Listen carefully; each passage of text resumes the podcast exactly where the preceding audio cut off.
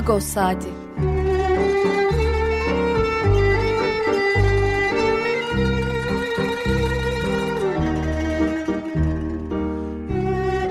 Haftalık Agos gazetesinin penceresinden Türkiye ve Dünya gündemi. Agos'un mutfağından haberler, söyleşiler, olaylar.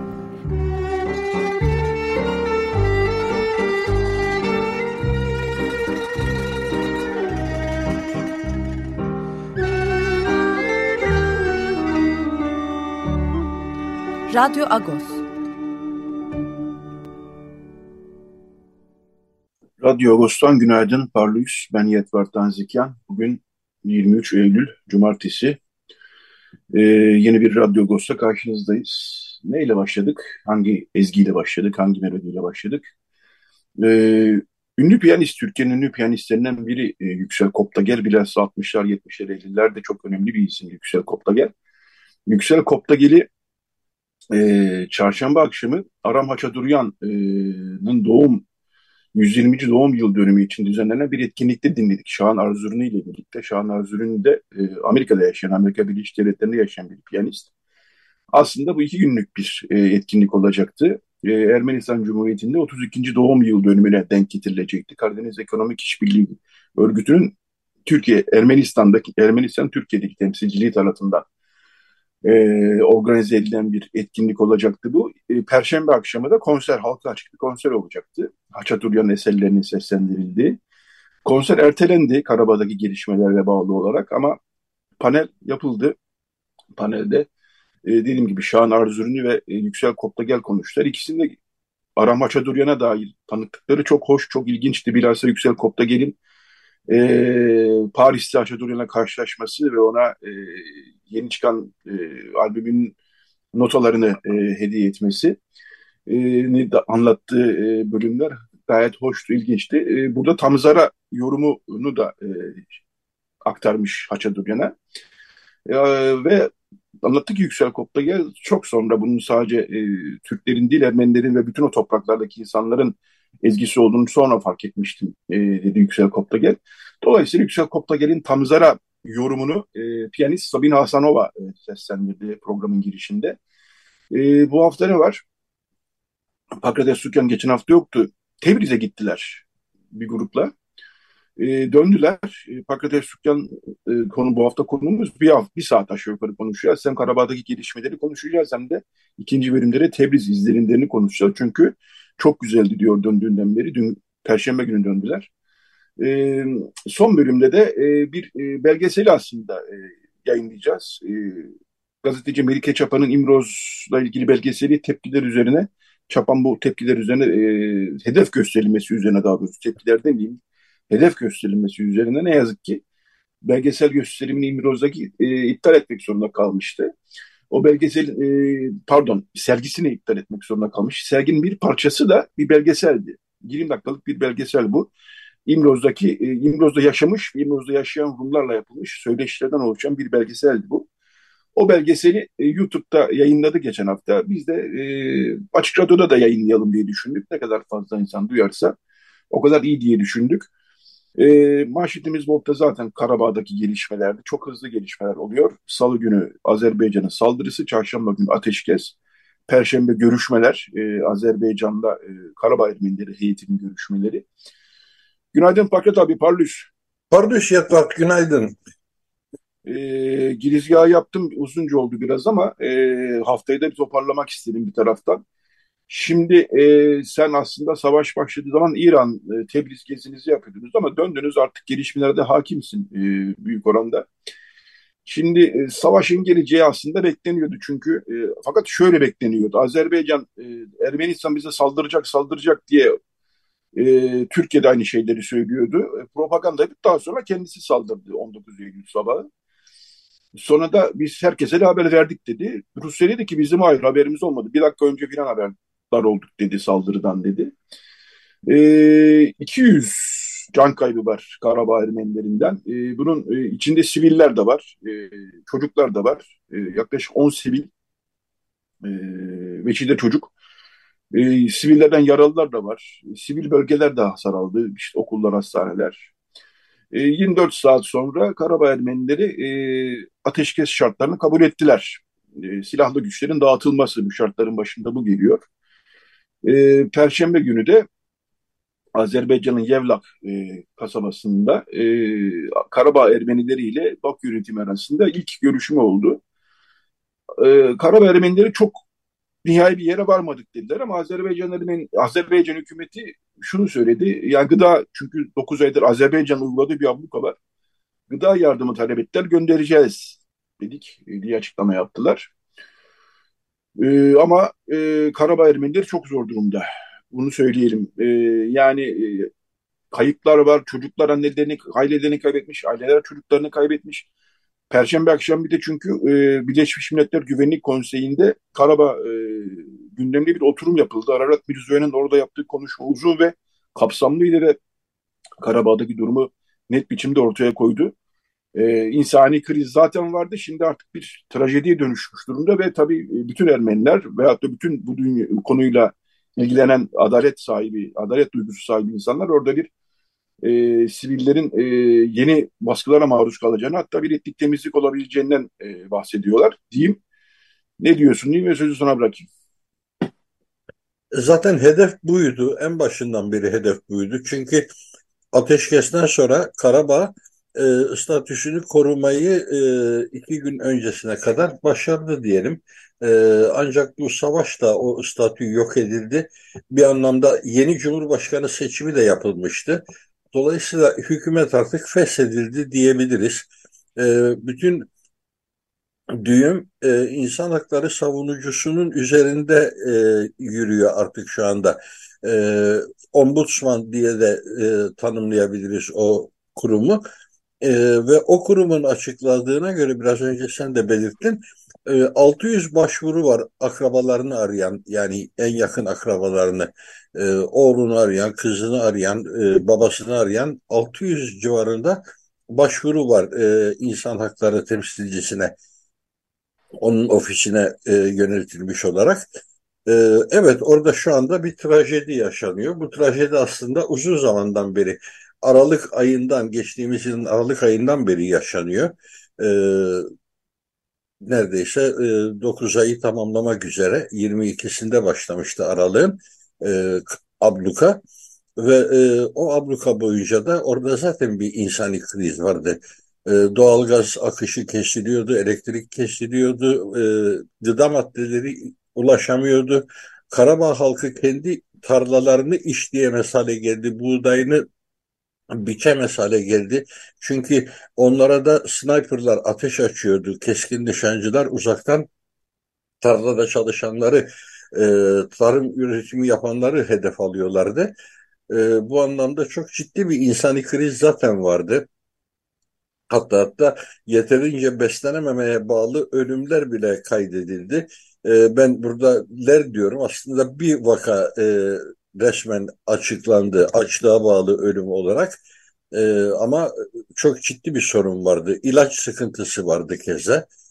E, bu şeyin kapatılması, Laçin koridorunun kapatılması bir çevreci eylemi olarak e, lanse edildi o hareket. Azerbaycan dezenformasyonu çok başarılı yürütebilen bir ülke e, ve Aliyev e, şahsi olarak, kişisel olarak bu e, operasyona gençliğinden beri hazırlandığını söyledi bir konuşmasında. Ben gençliğimden beri Karabağ'ın kurtarılmasını planlıyordum dedi. Öyle ki şimdi de adım adım ve sürekli dezenformasyon yaparak en son bu savaşta da Ermeniler saldırmaya hazırlanıyor dedi. Kendisi saldırıya hazırlanırken. Ee, daha önceki çatışmalarda da hep e, örneğin 44 günlük savaşta e, 2020 yılındaki savaşta da Türkiye medyası da uzun zaman Azerbaycan'ın dezenformasyonunu tekrarladı.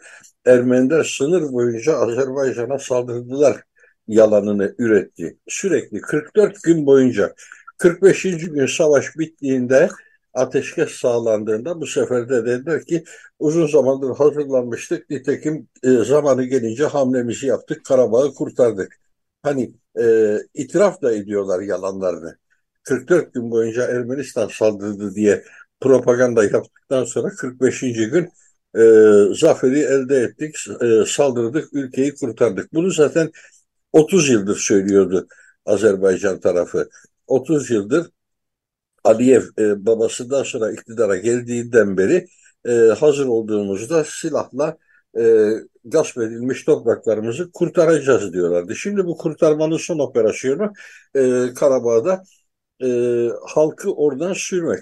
Azerba e, Ermeni halkını Karabağ'dan kadim topraklarından sürmek. Operasyonun nihai hedefi bu. Yani temiz bir Azerbaycan istiyorlar. Ermenisiz bir Azerbaycan.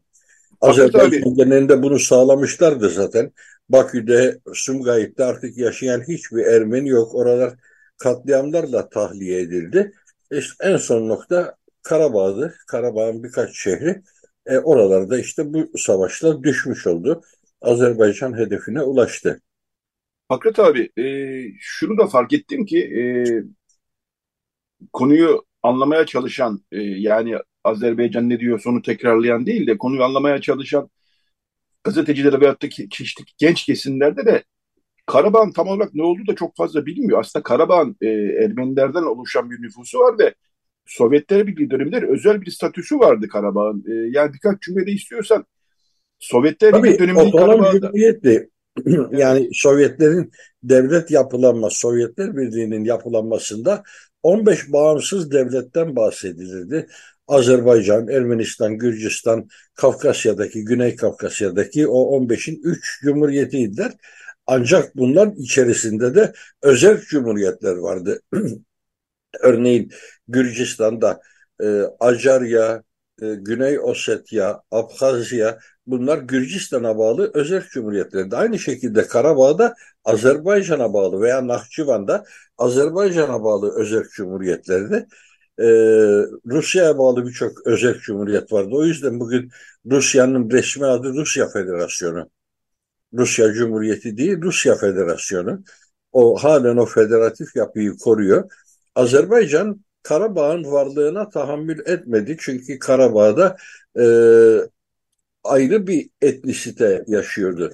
Nüfusunun yüzde 87 civarını Ermeniler oluşturuyordu Karabağ'ın. Ve onlar da Ermenistan'a birleşme siyaseti güttüler. O siyasette yol alamayınca da bağımsızlık ilan ettiler. E, bütün meselenin e, özü buradan kaynaklanıyor. Azerbaycan Özerk Cumhuriyeti lav etmek istedi, fiilen yok etmek istedi. Onlar da buna silahla direndiler. Yani e, 94'e kadar süren savaşın 91-94 arası 93 arası süren savaşın özü buydu. Ve hem e, Ermenilerden hem Azerilerden birçok genç insanın hayatına mal olan bir savaş oldu. Ondan sonra o savaş bir ateşkesle sonlandırıldı ama hiçbir zaman bir barış müzakeresine dönmedi. Karabağ de facto bir cumhuriyet ilan etti. Dünyada hiç kimse tanımadı bu cumhuriyeti. Aynen Kuzey Kıbrıs Türk Cumhuriyeti gibi bir duruma düştü. Kuzey Kıbrıs Türk Cumhuriyeti'ni hiç değilse Türkiye tanımıştı. Karabağ Cumhuriyeti'ni Ermenistan'da siyasi e, öngörülerle tanımadı. E, o yüzden de tek başına bağımsız işleyen e, devlet yapılanması olan Dışişleri Bakanlığı, İçişleri Bakanlığı, Silahlı Kuvvetleri, şusu busu olan bir otonom yapı oluştu orada. Bağımsız bir devlet oluştu. Ama şimdi işte o devletin artık sona erdiğini fiilen görüyoruz. E, tabii Ermenistan, Birinci Karabağ Savaşı, yani 90'lardaki Karabağ Savaşı'nda Ermenistan, Ermenistan ile Karabağ arasındaki Azerbaycan topraklarını ayrıca e, tabii e, işgal etmişti, öyle değil uluslararası hukukta. Şimdi 2020'deki ilk Karabağ Savaşı'nda Azerbaycan bu toprakları geri aldı ve Karabağ çerçeveleme, e, çevreleme imkanı elde etti. E, şimdi Karabağ dediğimiz gibi varlığını, e, özel varlığını yok etmeye çalışıyor. Öyle gözüküyor. Ermenistan bu son Karabağ saldırısında diyelim, Azerbaycan'ın bu son Karabağ saldırısında ben karışmıyorum gibi bir tutum aldı. Hatta Paşinyan şunu söyledi. Ateşkes Anlaşması'nda şöyle bir cümle var dedi. Var hakikaten. İşte Ermenistan e, askerlerinin de oradan boşaltılması diye bir cümle var. Bizim orada da e, askerimiz yok ki dedi 2021'den bu yana dedi. Anlaşmaya böyle bir cümlenin konulması, Rus barış güçlerinin anlaş, e, önerdiği bir anlaşma gene bu. Anlaşmaya böyle bir maddenin konması Ermenistan'ı tekrar bu işin içine çekmeye, dahil etmeye yönelik bir politikadır. Ben zaten bundan şüpheleniyordum dedi. Ee, bir taraftan da tabii Ermenistan'da gene protesto gösterileri var e, Paşinyan'a karşı. Niye müdahale etmiyorsunuz? Ermenistan bu konuda nasıl sessiz kalabilir, müdahale olmayabilir gibisinden. Yollar gene kesiliyor, kapatılıyor. E, parlamentoya gidilmeye çalışılıyor. Bilmiyorum ne dersin? Yani genelde 2020'den bu yana Paşinyan'a yönelik böyle protesto gösterileri var ama e, alternatif bir güç de yok Ermenistan'da. Ben öyle görüyorum. Aslında Karabağ bağımsızlığını e, ilan ettikten sonra Ermenistan ve Karabağ arasında e, fiili bir işbirliği vardı. E, sadece askeri anlamda da değil, örneğin akademik anlamda. Birçok akademisyen e, haftanın belli günlerinde Karabağ'a gidip ders veriyorlardı oradaki üniversitede, Stepanakert Üniversitesi'nde ders veriyorlardı. E, devlet yapılanmasında Ermenistan'ın desteği oldu tabii ki ve askeri desteği de oldu. O dönemde yani 2020 savaşına kadar e, birçok asker e, Ermenistan'da silah altına alındıktan sonra Karabağ'da görev yapıyordu. Ama 2020'den sonra Paşinyan'ın dediği doğru Ermenistan askerlerini zaten geri çekmişti. Şu anda Karabağ'da Ermenistan askerleri yok.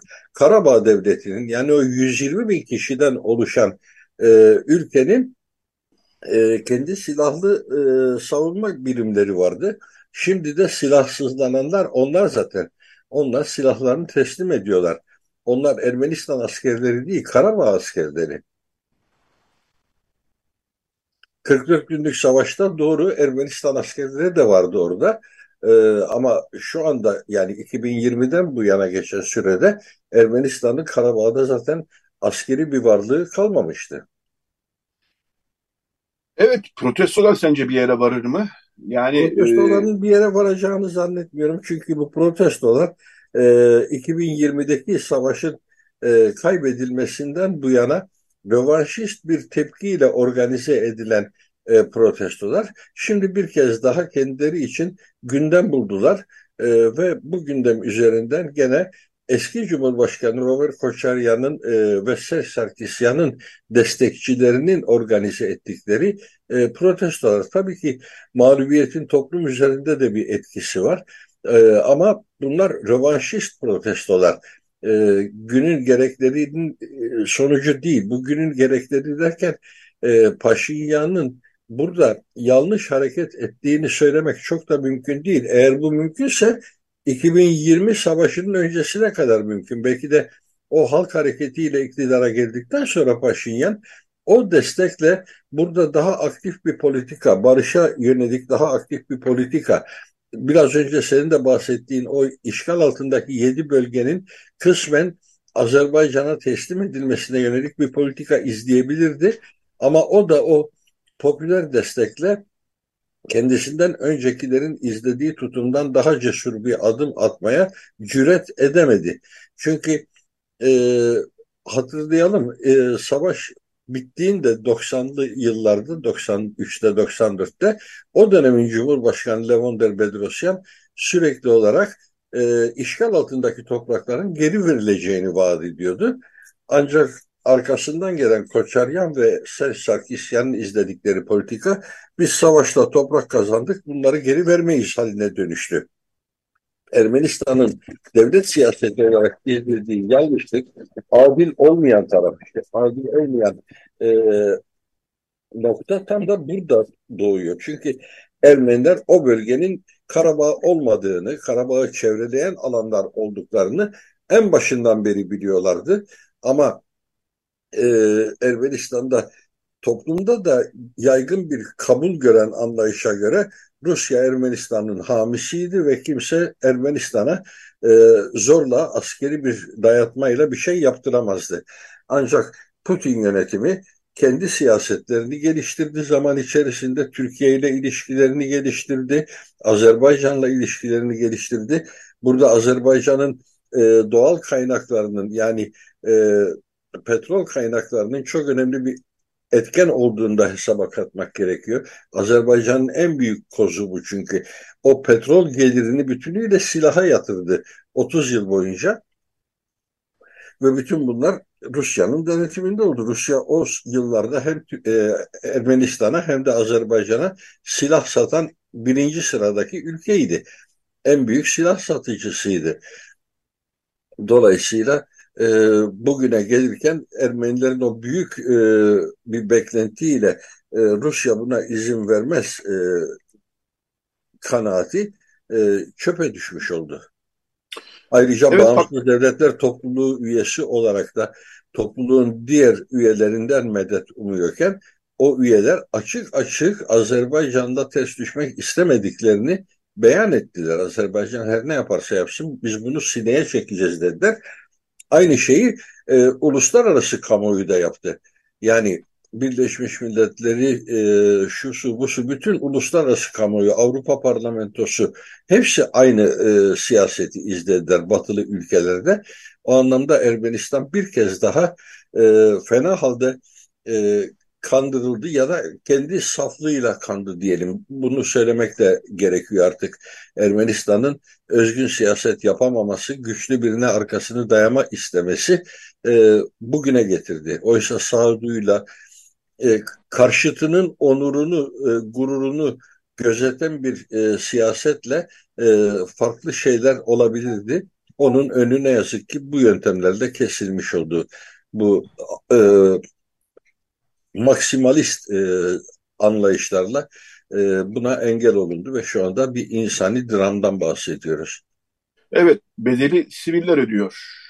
E, saldırganlığın, yanlış hesapların e, bedelini yani Azerbaycan tarafındaki saldırı siyasetinin Ermenistan tarafında da öngörüsüzlüğün e, bedelini Karabağ'daki siviller ödüyor diyebiliriz. Bir, nasıl ki birinci savaşta da yani 2020'deki savaşta da e, öyle diyelim. Ve yine siviller ödediyse yine insanlar evlerinden, barklarından oluyorlar.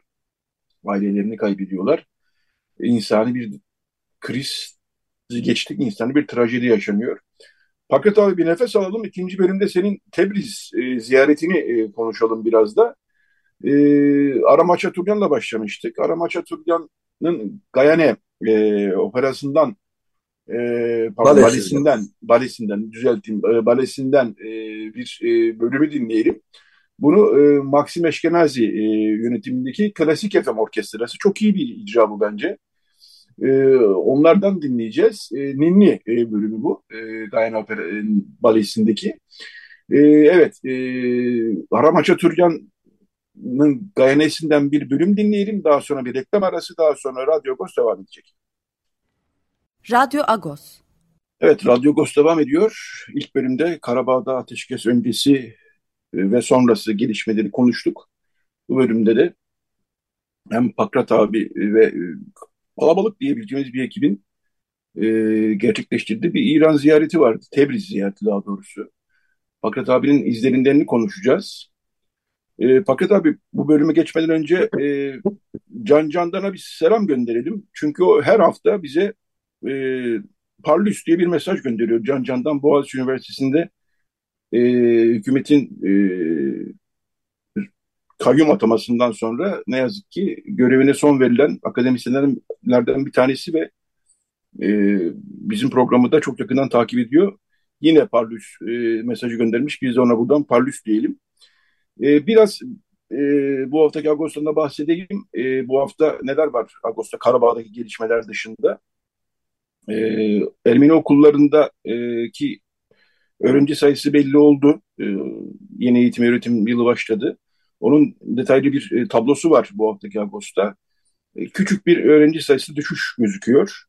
E, bu hafta ayrıca e, okulların e, yöneticileriyle bir e, söyleşi dizisi başlattık. İlk hafta Tıbravank'la başladık. E, Tıbravank'ın müdürüyle e, bir söyleşimiz var. E, Ortaköy Vakfı'la gerçekleştirdiğimiz iki haftalık bir söyleşi vardı. Onun ikinci hafta ikinci bölümünü yayınladık bu hafta. E, Ortaköy Vakfı da ye, yeni sayılır. E, 9 ay oldu aşağı yukarı yönetime geleli. Onlar da hem e, eski yönetimle ilgili durumu e, biraz tarif ediyorlar hem de yeni neler yapacaklarını anlatıyorlar. E, bu çarşamba 27 Eylül'de de bir e, herkesi çağırdıkları yani bütün Patrikhane, diğer vakıflar çağırdıkları bir toplantı olacak.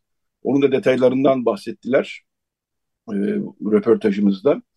E, dolayısıyla Agos gazetesinde de yani e, her zamanki gibi e, dolu dolu diyelim gazetemiz. E, yavaş yavaş senin şeyine geçelim Fakat abi ne dersin?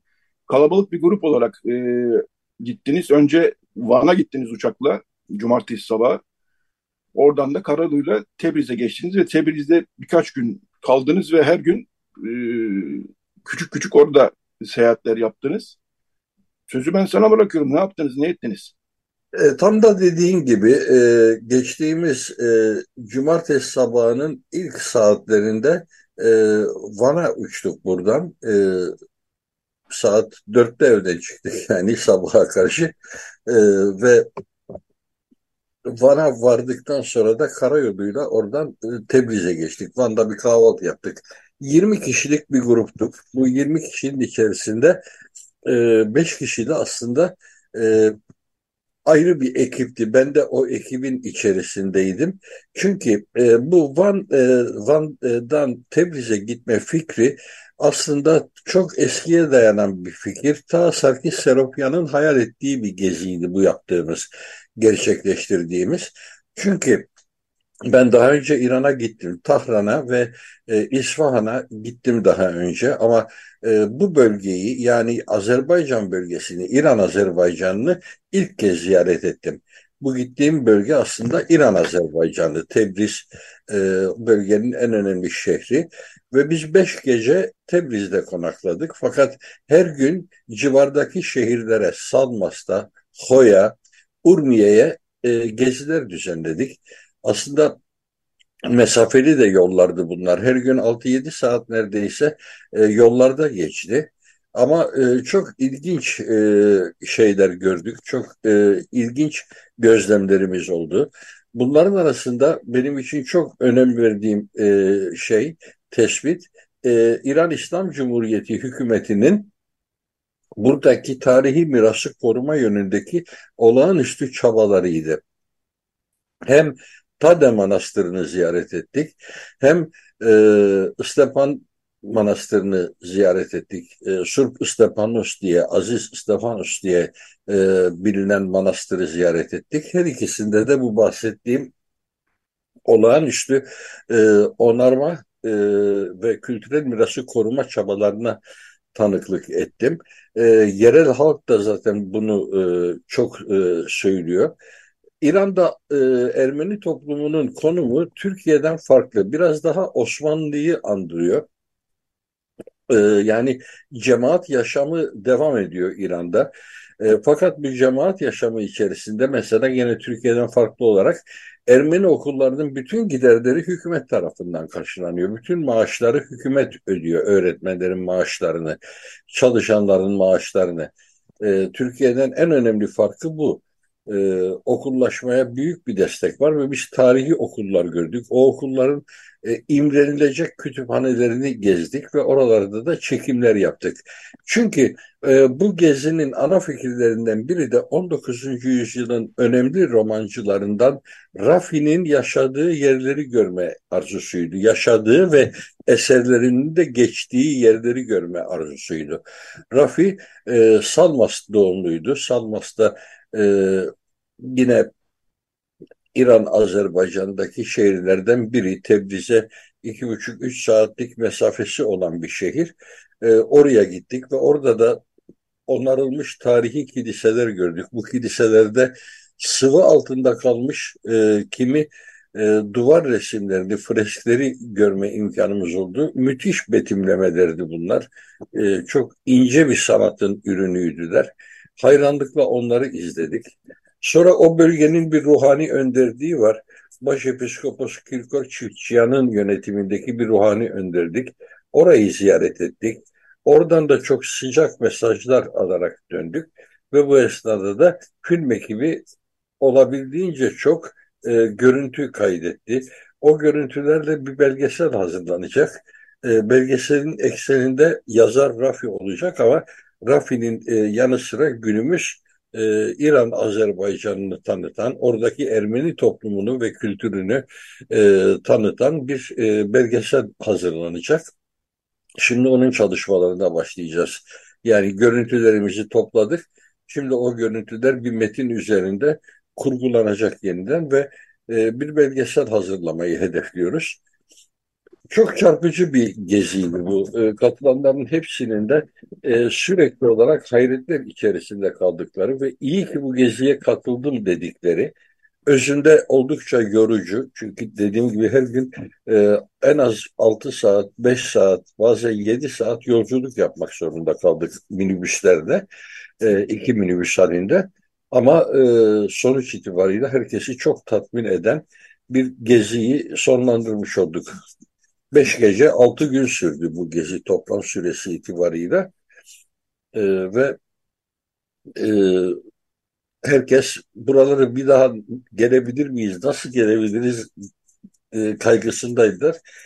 E, gezi organizasyonunu yapan yani otellerin rezervasyonlarını, e, ulaşımı falan koordine eden arkadaşlarımız da Manuel Manukyan'dı bu koordinasyonu yapan. E, şimdiden zaten e, bir sonraki geziyi muhtemelen bir yıl sonra 2024 yılı içerisinde e, tasarlayacağı geziyi şimdiden planlamaya başladı. Tarihlerini araştırmaya başladı. Çünkü o bizim ziyaret ettiğimiz Tade Manastırı ki e, yerel halkın da ilgiyle gezdiği bir mekandı. Birçok e, bizim gibi insan vardı. Çoğu yerel halktı. E, ama burası Temmuz ayında, Temmuz ayının son haftasında e, özel bir festival düzenliyor ve bu festivalde e, manastır alanına bir sürü çadırlar kuruluyor. E, insanlar İran'ın değişik şehirlerinden geldikleri gibi yurt dışından da gelip bu festivale katılıyorlar. Üç gün süren bir festival bu ya da iki buçuk günde demek e, mümkün. E, Perşembeden başlayıp pazarında biten bir festival e, Perşembe, Cuma, Cumartesi bitiyor. Özür dilerim. E, şimdi o festivale acaba gidebilir miyiz diye düşünüldü. Tabii o mevsimde oralar sıcak olacaktır. O da muhakkak. E, biz oradayken çok elverişli bir hava vardı gezintiye. Soğuk değildi. Öyle yakıcı bir sıcak değildi. E, ama Temmuz'da bu iş nasıl olacak onu şu anda ben de kestiremiyorum. Fakat böyle hedefler, böyle projeler şimdiden e, akıllara kazındı. Ade Manastırı yanlış bilmiyorsam Kara Kilise olarak bilinen e, manastır değil Tam mi? da öyle evet Kara Kilise olarak da biliniyor ve Tade'nin bir özelliği daha var. Tade ve Bartolomeos manastırları iki kardeş e, yapı fakat e, siyasi harita çizilirken bu iki kardeş yapı iki ayrı ülkenin coğrafyasında kaldı. Bartolomeos Türkiye'de kalırken Tade İran'da kaldı. E, Türkiye'deki Bartolomeos birkaç yıl öncesine kadar askeri alandı. Ve o askeri alan içerisinde de e, halkın ziyaret etmesi mümkün değildi. Ancak 15 Temmuz başarısız darbe girişimi sonrasında birçok yerde olduğu gibi burada da e, askeriye e, bölgeyi terk etti, manastırı terk etti ve ondan sonra şimdi orası e, artık turistlerin ziyaret edebileceği bir yer haline geldi ama hiçbir altyapısı yok, hiçbir kurumsal yapı yok. E, daha da vahimi yapı ciddi ciddi hasar görmüş durumda. Askeriyede kaldığı süre içerisinde askeriye orayı depo olarak kullanmış ve depo ne kadar sağlam muhafaza edilmeyi gerektiriyorsa o kadar sağlam muhafaza etmiş. Ee, ancak şimdiki halinde görüyoruz ki manastırın taşları çevre e, evlerde, civardaki evlerde yapı taşı olarak da kullanılmaya çalışılıyor artık. E, şimdi daha büyük bir tahribat var. Yani askeriyedeyken kısmen korunmuş çünkü askeriye kültürel miras falan özelliğiyle değil bayağı bir yapı olduğu için onu korumuş. Kendisi kullandığı için korumuş. E, ama şimdi o koruma da kalktı. Yolun kenarında dolayısıyla e, hem define arayıcılarının yani bunca sene sonra o yıllarca orduda kaldıktan sonra halen ne define aradıklarını e, kimsenin akıl erdiremeyeceği bir hırsla her tarafını kazıdıkları açık bir alana dönüştü. E, ne yazık ki bölge turizm müdürlükleri bu yapıları tescilli olsalar bile korumaya hevesli de değiller, niyetli de değiller. Öyle bir anlayış da içselleştirilememiş. İşte İran'da gözlemlediğim tam da buydu. Orada devlet bunlara bir değer atfetmiş ve o değerin gereklerini yerine getirmeye çalışmış. Bizde ise e, Cumhuriyet'in ilk yıllarında bu izleri silmeye yönelik bir politika uygulandı. Sonrasında ise her şey kaderine terk edildi. Aynen Ani'de olduğu gibi, başka yerlerde olduğu gibi. Ee, biz Van Ahtamar'ın e, onarılmasını burada bir istisna olarak görüyoruz ama Van Ahtamar onarıldıktan sonra da müze statüsüne dönüştürüldü. Mesela biz burada gittiğimiz her yerde İnsanlar yüksek sesle ilahi söylediler. Hiçbir görevli gelip hop hop ne yapıyorsunuz demedi. Oysa aynı şey Van'da olduğunda hemen oradaki yetkililer geliyorlar. Burası müzedir, siz müzede dua edemezsiniz diye müdahale ediyorlar. Bin yıllık bir kilise yapısını bugünkü devlet burası müzedir dediği için oradaki görevli de kendi üzerine bunu vazife telakki ediyor ve orada biraz yüksek sesle e, bir dua okunmasına hemen e, müdahale ediyor e, Tade Manastırı bu anlamda e, iyi korunmuş diyorsun. E, şey olarak nasıl? Yani işte freskler e, var mı? E, yani o görsel imgeler e, korunmuş durumda mı? Hayır, Tade Manastırı'nda bunlara çok fazla tanık olmadık. Bunları Salmas şehrinin hemen e, yakınındaki bir köydeki Sürkevor Kilisesi'nde yani e, Aziz George Kilisesi diye de te tercüme edilebilir veya Aya Yorgi Kilisesi diye de tercüme edilebilir. Ee, Subkevor Kilisesi'nde o freskleri gördük. Muhteşem e, duvar yapılarıydı. Bizim kiliselerimizde resim geleneği vardır ama İstanbul'da kiliselerde resimler genellikle tuval üzerine yağlı boyadırlar. Çerçevelidirler ve çerçeveli olarak orada doğrudan duvara nakşedilmiş. Sonrasında da e, üzeri e, örtülmüş. Bu son restorasyonda işte o örtü incelikle kazınarak altındaki resmin dokusuna zarar vermeden mümkün olduğu kadar zarar vermeden kazınarak ortaya çıkarılmış muhteşem bir şey. Biz bu hikayeyi e, Ayasofya ve Kariye'deki mozaiklerin üstünün örtülmesi örneğinden de biliyoruz. E, orada ise doğrudan doğruya duvar resimleriydi karşımıza çıkan e, Tebriz'de çok fazla Ermeni Tahran kadar yok bildiğim kadarıyla değil mi Fakat abi? E, oradaki Ermeni toplumuyla temaslar kurabildiniz mi olanlarla? Evet kurabildik, kurabildik ve e, çok ilginç şeyler de oldu benim açımdan kişisel olarak. Mesela e, Ağustos'ta çıkan yazılarımı sistematik olarak takip eden birkaç kişiyle e, karşılaştım. Bunlardan biri bir öğretmendi. Her hafta ilgiyle yazılarımı okuduğundan bahsetti. Bir diğeri rehberliğimizi de üstlenen arkadaşımızın eşiydi. Aynı şeyi o da söyledi. E, bunlar da çarpıcıydı. Yani Agos'un orada takip edildiğine de tanık olduk. Biz çoğunlukla diaspora haberlerini Agos üzerinden okuyoruz diyen insanlarla karşılaştım. Bu da benim açımdan çok anlamlıydı, çok e, önemliydi e, oradaki Ermeni toplumuyla tam, e, temasımız oldu. Fakat ben o Ermeni toplumunu e, hemen şuna benzettim e, Yetvart. 1950'lere 60'lara kadar örneğin Kayseri'de, Sivas'ta, Yozgat'ta, Diyarbakır'da ciddi bir Ermeni nüfus vardı. O Ermeni nüfus günümüze gelene kadar ne yaşadıysa bugün de Tebriz, Salmas gibi şehirlerdeki, Urmiye gibi şehirlerdeki Ermeniler de aynı şeyi yaşıyorlar. Orada da e, öncelikle Tahran'a bir göç dalgası ve sonrasında da yurt dışına göç dalgası aktif olarak yaşanıyor. Biz bunu Türkiye örneğinden biliyoruz. Kayseri'de e, kalıcı papaz vardı. Diyarbakır'da kalıcı papaz vardı 1960'lı yıllara kadar. Şu anda bunlar kalmadılar. E, sebebi de işte e, insanların sosyoekonomik e, şartları, politik şartlar e, bu insanlar kendi yerlerini terk etmek zorunda kalmışlar. O anlamda e, Tebriz'de göç veren bir yer olmuş Ermeniler açısından. Ermeni göçü yaşanmış. E, bir kısmı yurt dışına gitmiş, bir kısmı da e, Tahran'a, başkente gitmişler. Türkiye'de de aynı şey olmuştu. İstanbul'a ve yurt dışına göçler vermiştik. 70'li yıllarda, 80'li yıllarda. Şimdi orası da bu aynı süreci yaşıyor. Ee, orada beni çok etkileyen bir başka şey Urmiye Gölü'nün kurumuş olduğuna tanık, tanıklık etmek. Ee, Urmiye, Sevan ve Van Gölü ile bir üçlü oluşturur o bölgede.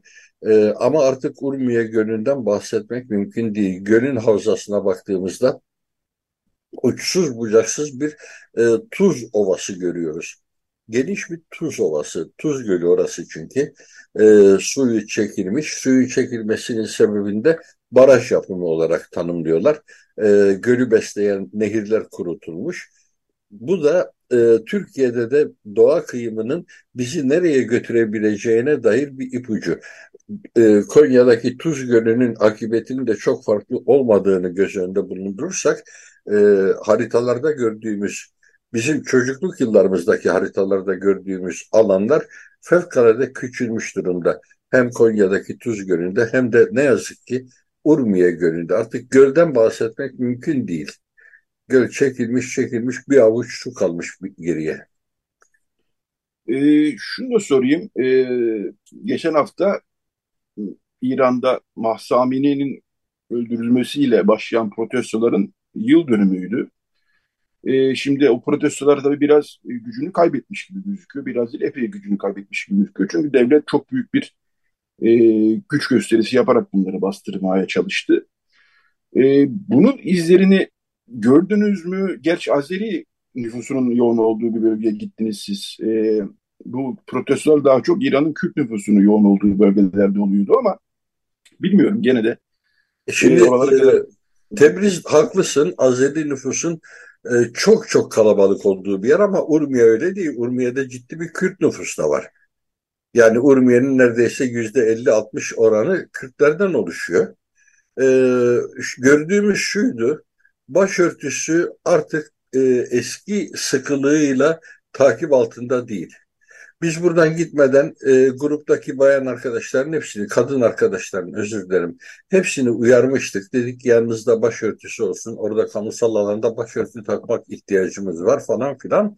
E, ama pratikte gördük ki e, çok da şart değilmiş. Çünkü sokakta başı açık gezen insanlara da çok rastladık. Yani Massa Amini protestoları kendiliğinden belli bir kazanıma da yol açmış durumda bu e, başörtüsü yasağına karşı.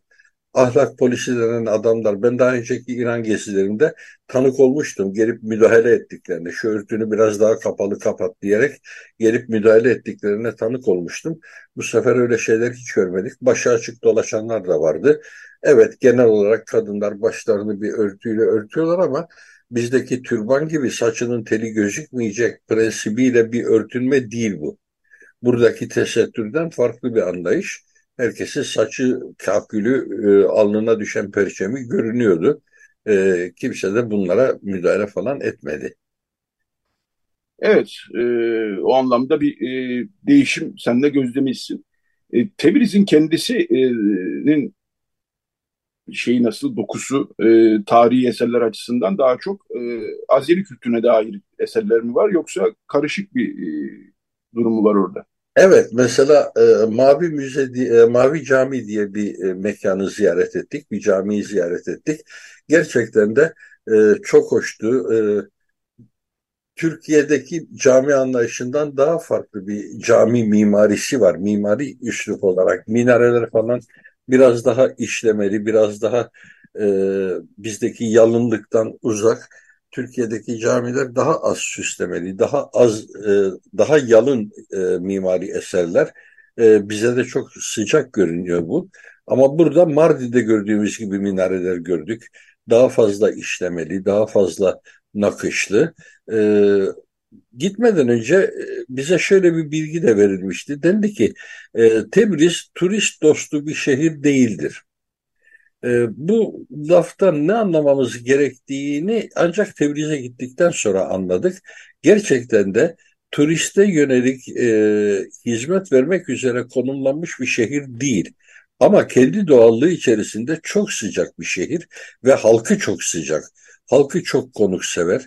E, bizler nedense bilmiyorum artık e, anlaşılıyor herhalde. Hemen e, şehrin yabancısı olduğumuz çok kolay anlaşılıyordu ve insanlar bizle temas kurmak, bizle sohbet etmek istiyorlardı.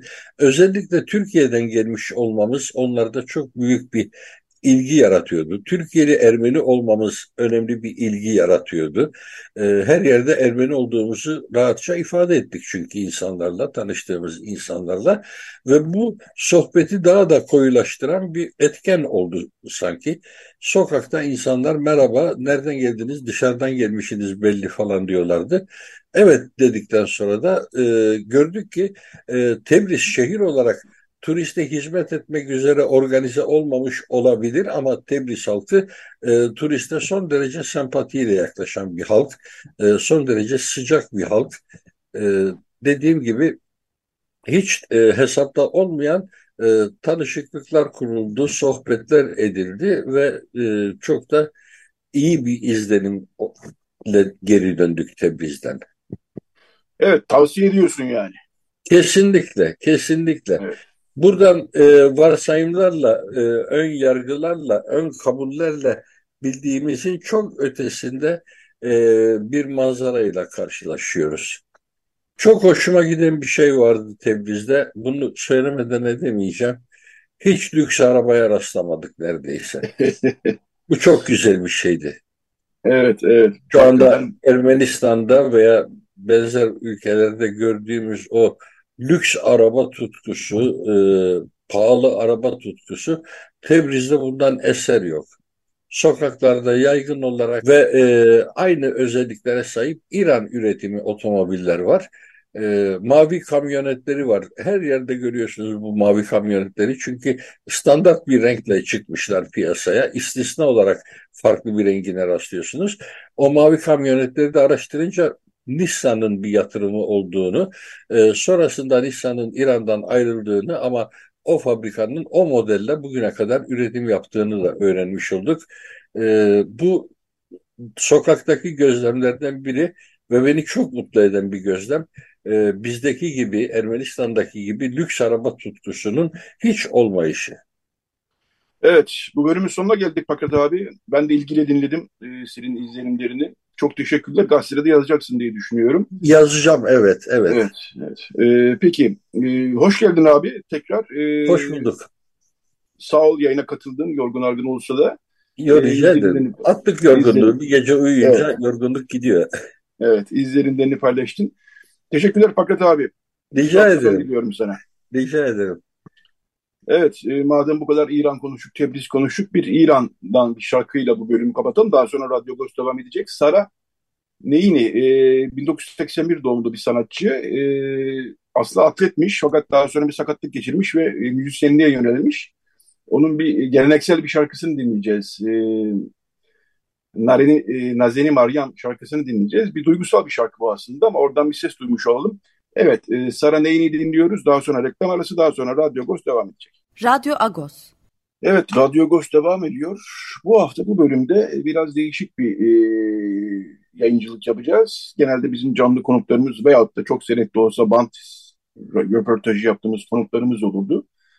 Bu bölümde e, 19 dakikalık aşağı yukarı bir belgeseli yayınlayacağız. Bunu e, şu açıdan önemsedik. E, gazeteci Melike Çapan yeniden buluşacağız. İmroz'un 1964 belli başlıklı bir sergi e, hazırlamıştı ve bu sergiyi geçen sene İstanbul'da izledik. Hatta Patrik, Ekümenik Patrik Bartolomeos da katılmıştı. E, bu sergiyi kendi topraklarında İmroz'a taşımak istedi. E, Gökçeada oldu artık ismi biliyorsunuz belki. E, fakat orada e, bazı kesimler e, bu sergiyi hedef gösterdiler. Devletin milleti bölünmez bütünlüğü saldırıyor gibi e, sosyal medyadan yayınlar yaptılar. E, Gökçeada Kent Konseyi bir bildiri yayınladı. Tehditkar bir bildiriydi bu. Yani gazeteci Melike Çapan da gerek İstanbul'daki gerekse bölgedeki Rumların e, akıbetini düşünerek e, belgeseli iptal etmek zorunda kaldı öyle diyelim. E, fakat bu sergi özür dilerim. E, sergiyi iptal etmek zorunda kaldı. E, serginin bir parçasında da bu belgesel vardı belgesel serginin bir bölümünü oluşturuyordu. Geçtiğimiz haftalarda da bu 19 dakikalık e, serginin bir parçası olan belgeseli e, YouTube'da e, yayınladı. E, izledim ben de. hakikaten e, vurucu bir belgesel. E, İmroz'da yaşamış e, o dönemler e, ve tekrar İmroz'a dönmüş, hala İmroz'da yaşayan e, bölgenin sakini, adanın sakini Rumlarla yapılmış e, röportajlar bunlar kısa kısa. E, kimi 3-4 kere söz almış oluyor. Bunlar montajla birleştirilmiş. E, konulara göre e, gruplanmış e, açıklamalar. E, orada tabii 1964 e, merkezinde İmroz'da neler olduğunu, nasıl bir baskıya maruz kaldıklarını anlatıyorlar. E, bölgenin adanın sakin Rumlar. Dolayısıyla bunu e, buradan da yayınlamak e, faydalı olur diye düşündük. E, röportajı arasında 2-3 saniyelik e, boşlukları var. Bunlar sizi e, yanıltmasın. Bu bir görüntülü bir belgesel olduğu için arada görüntüleri, alanından görüntüleri görüyoruz. Görüntülü olarak da izlemek isterseniz YouTube'da İmroz'un 1964 belli adıyla, yeniden buluşacağız adıyla bulabilirsiniz. Evet ben sözü daha fazla uzatmayayım. Ee, sözü belgesele bırakayım. Ee, Radyo Agos'ta bu hafta böyle bir belgesele kapatmış oluyoruz. Ee, haftaya yeni bir Radyo Agos'ta buluşmak üzere diyoruz. Herkese iyi bir hafta sonu diliyoruz. 1964'ten sonra e, burası Rumların e, şeysi bozulmuş. Çünkü Kıbrıs davası çıktı. E, burada biz Rum olduğumuz için iyi gözle bakmıyorlardı. 65'e kadar e, adanın nüfusu 6-7 bindi ve hepsi yani Rum'du. 203 kişi, e, kişi Türk'tü yani. Adaların yüzde 95'i çiftçilik, hayvancılıkla uğraşıyordu. Her şeyimiz vardı. Yani ada verimli bir yerdi. Yani çok e, iyi bir hayat geçirdik. İşte epey koyun, keçi falan vardı ama her şeyimiz vardı çiftçilik bakımından. Her şey güzel bir hatıra. 64'e kadar. Yani fakirdik, bazen ekmeğimiz bile yoktu. O nedir? O siyah ekmek sadece vardı. Ee, ama mutluyduk.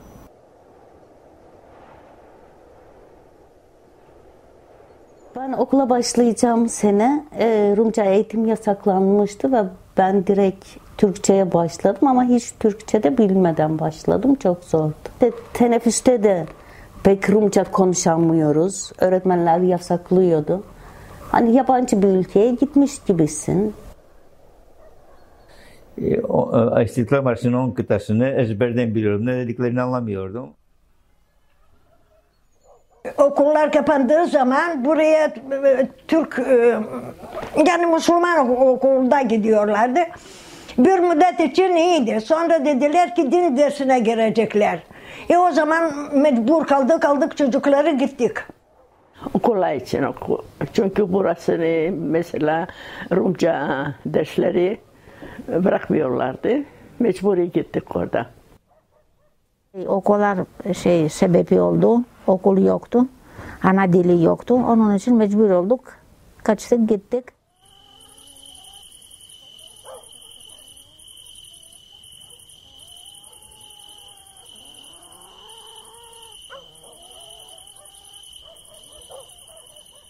O zamanlar ben çocuktum pek fazla anlamıyordum da benim aklımda kalan işte yani büyüklerin devamlı bir istimlak lafı. İstimlakın ne olduğunu da bilmiyorum o zaman da. İşte devamlı bu konuşuluyordu. İstimlak, istimlak ve böyle yüzlerinde bir korku.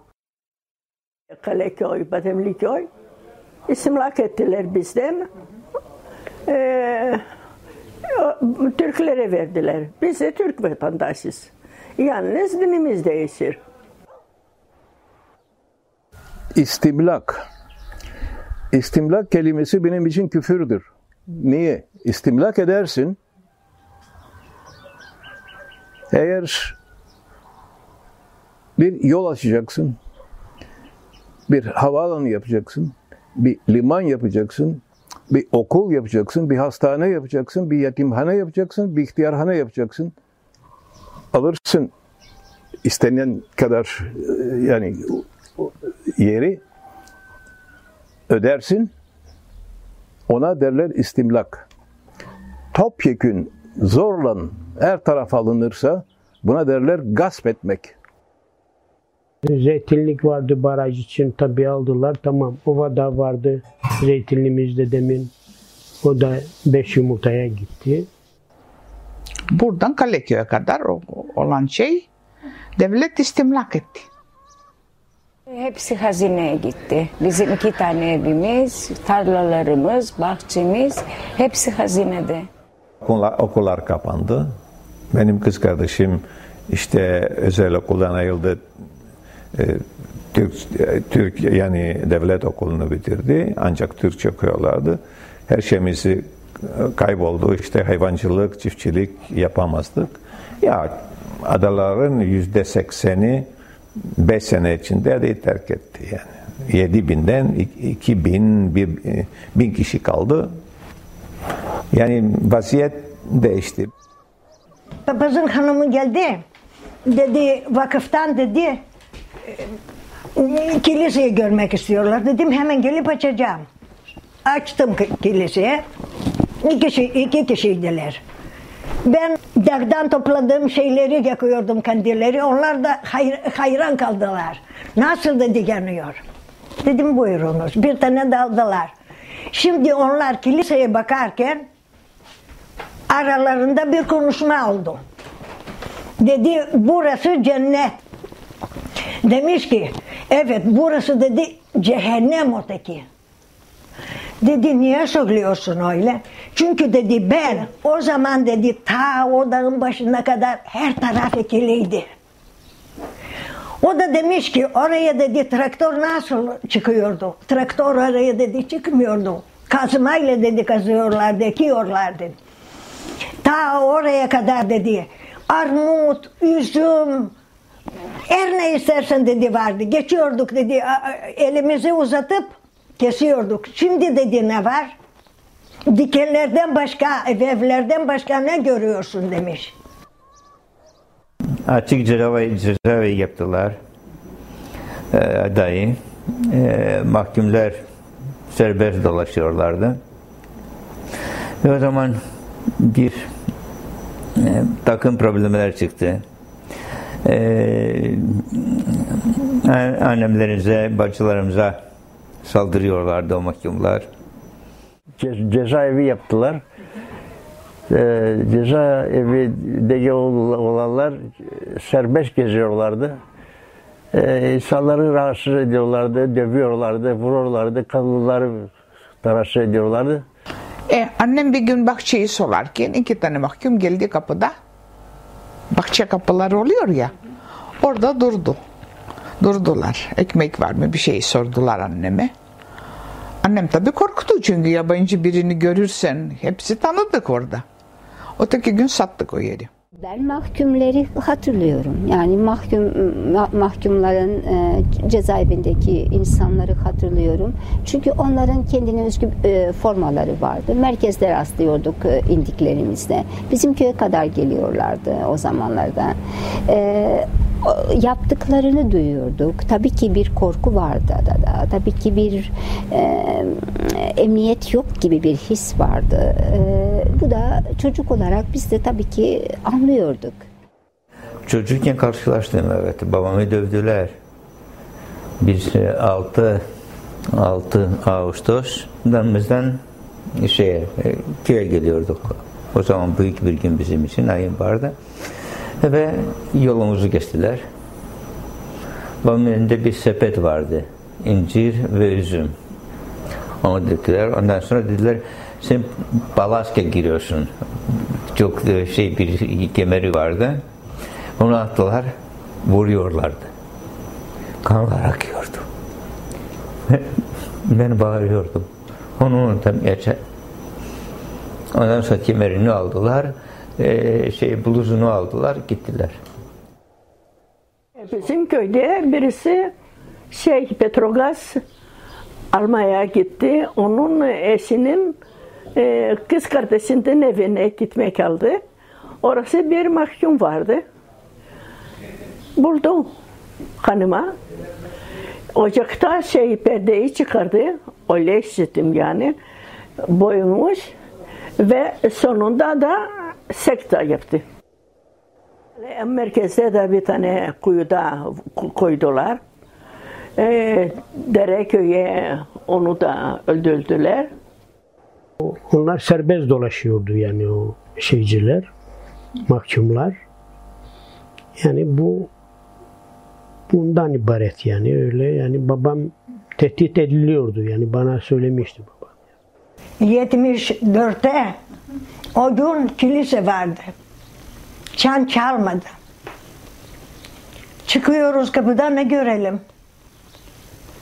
Herkese giydirdiler. Bir tane de tüfek elinde bekliyor. Yasak dedi çıkmayacaksınız. Onları topluyorlardı, metropolihaneye getiriyorlardı. Alıyorlardı bir tane halı, gidiyorlardı oraya oturuyorlardı sabahtan akşama kadar ondan sonra alıyorlardı o oturdukları küçük bir bir halı geliyorlardı gene evde. Ondan sonra gene sabahlayın orada. Yani 74'te Kıbrıs çıkartmasında işte buradan ileri gelenleri o kilisenin bahçesine kapatmışlardı. Birkaç gün galiba kaldılar orada. Ve biraz o da böyle bir korku şey yapmıştı. Hani önce onlar öldürülecek gibi bir söylenti dolaşıyordu. Yani 64 senesinden bu yana yani 90 sene senelerine kadar e, zordu yani. Pek yani eskilere de gidemiyordu. Çünkü izin lazımdı. Askerlik dolayısıyla da bazıları gidemiyorlardı. 60 yılları sonlarında adanın adı da değişti. Gökçeada oldu. Bir defa sonra 82'den sonra 88'e geldim. O zaman da Çanakkale gidiyorduk. Orada izin alıyorduk. Böyle gelip feribota binip buraya gelemiyorduk. Çanakkale'den gidiyorduk, izin alıyorduk ve tam e, Kuzulliman'a çıktığımız zaman pasaportumuzu da orada şeyde polise veriyorduk. E, İmbroz için, İmbroz için dedim. E, bilet istiyorum.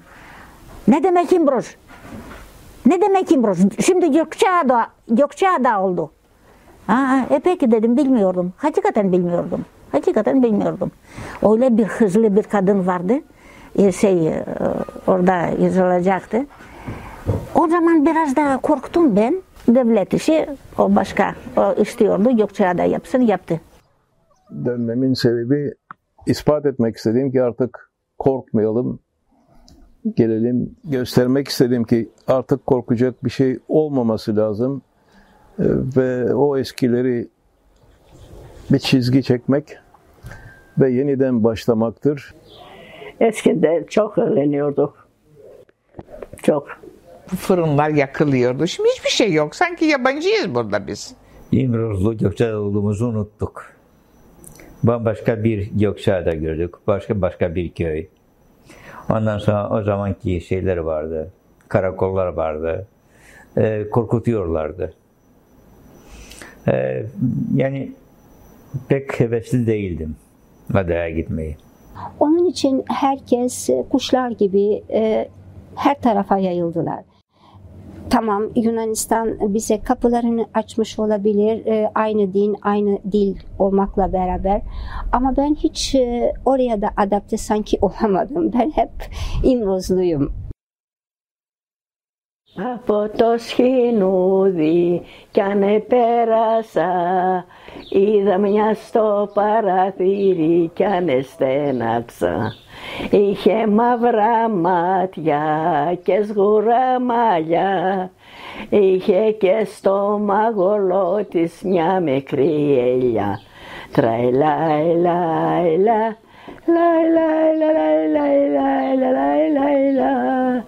Κόρη με τις ελίτσες, δεν μας τις πολλάς. Κόρη με τις ελίτσες δεν μας τις πουλάς δεν μας τις δανείζεις μόνο μας τυραννάς. Δεν μας τις δανείζεις μόνο μας τυραννάς. Ούτε τις δανείζω ούτε τις πολλώ Μόνο σας τις δείχνω για να σας τυραγνώ. Τραϊλάι, λάι, λάι, λάι, λάι, λάι, λάι, λάι, λάι,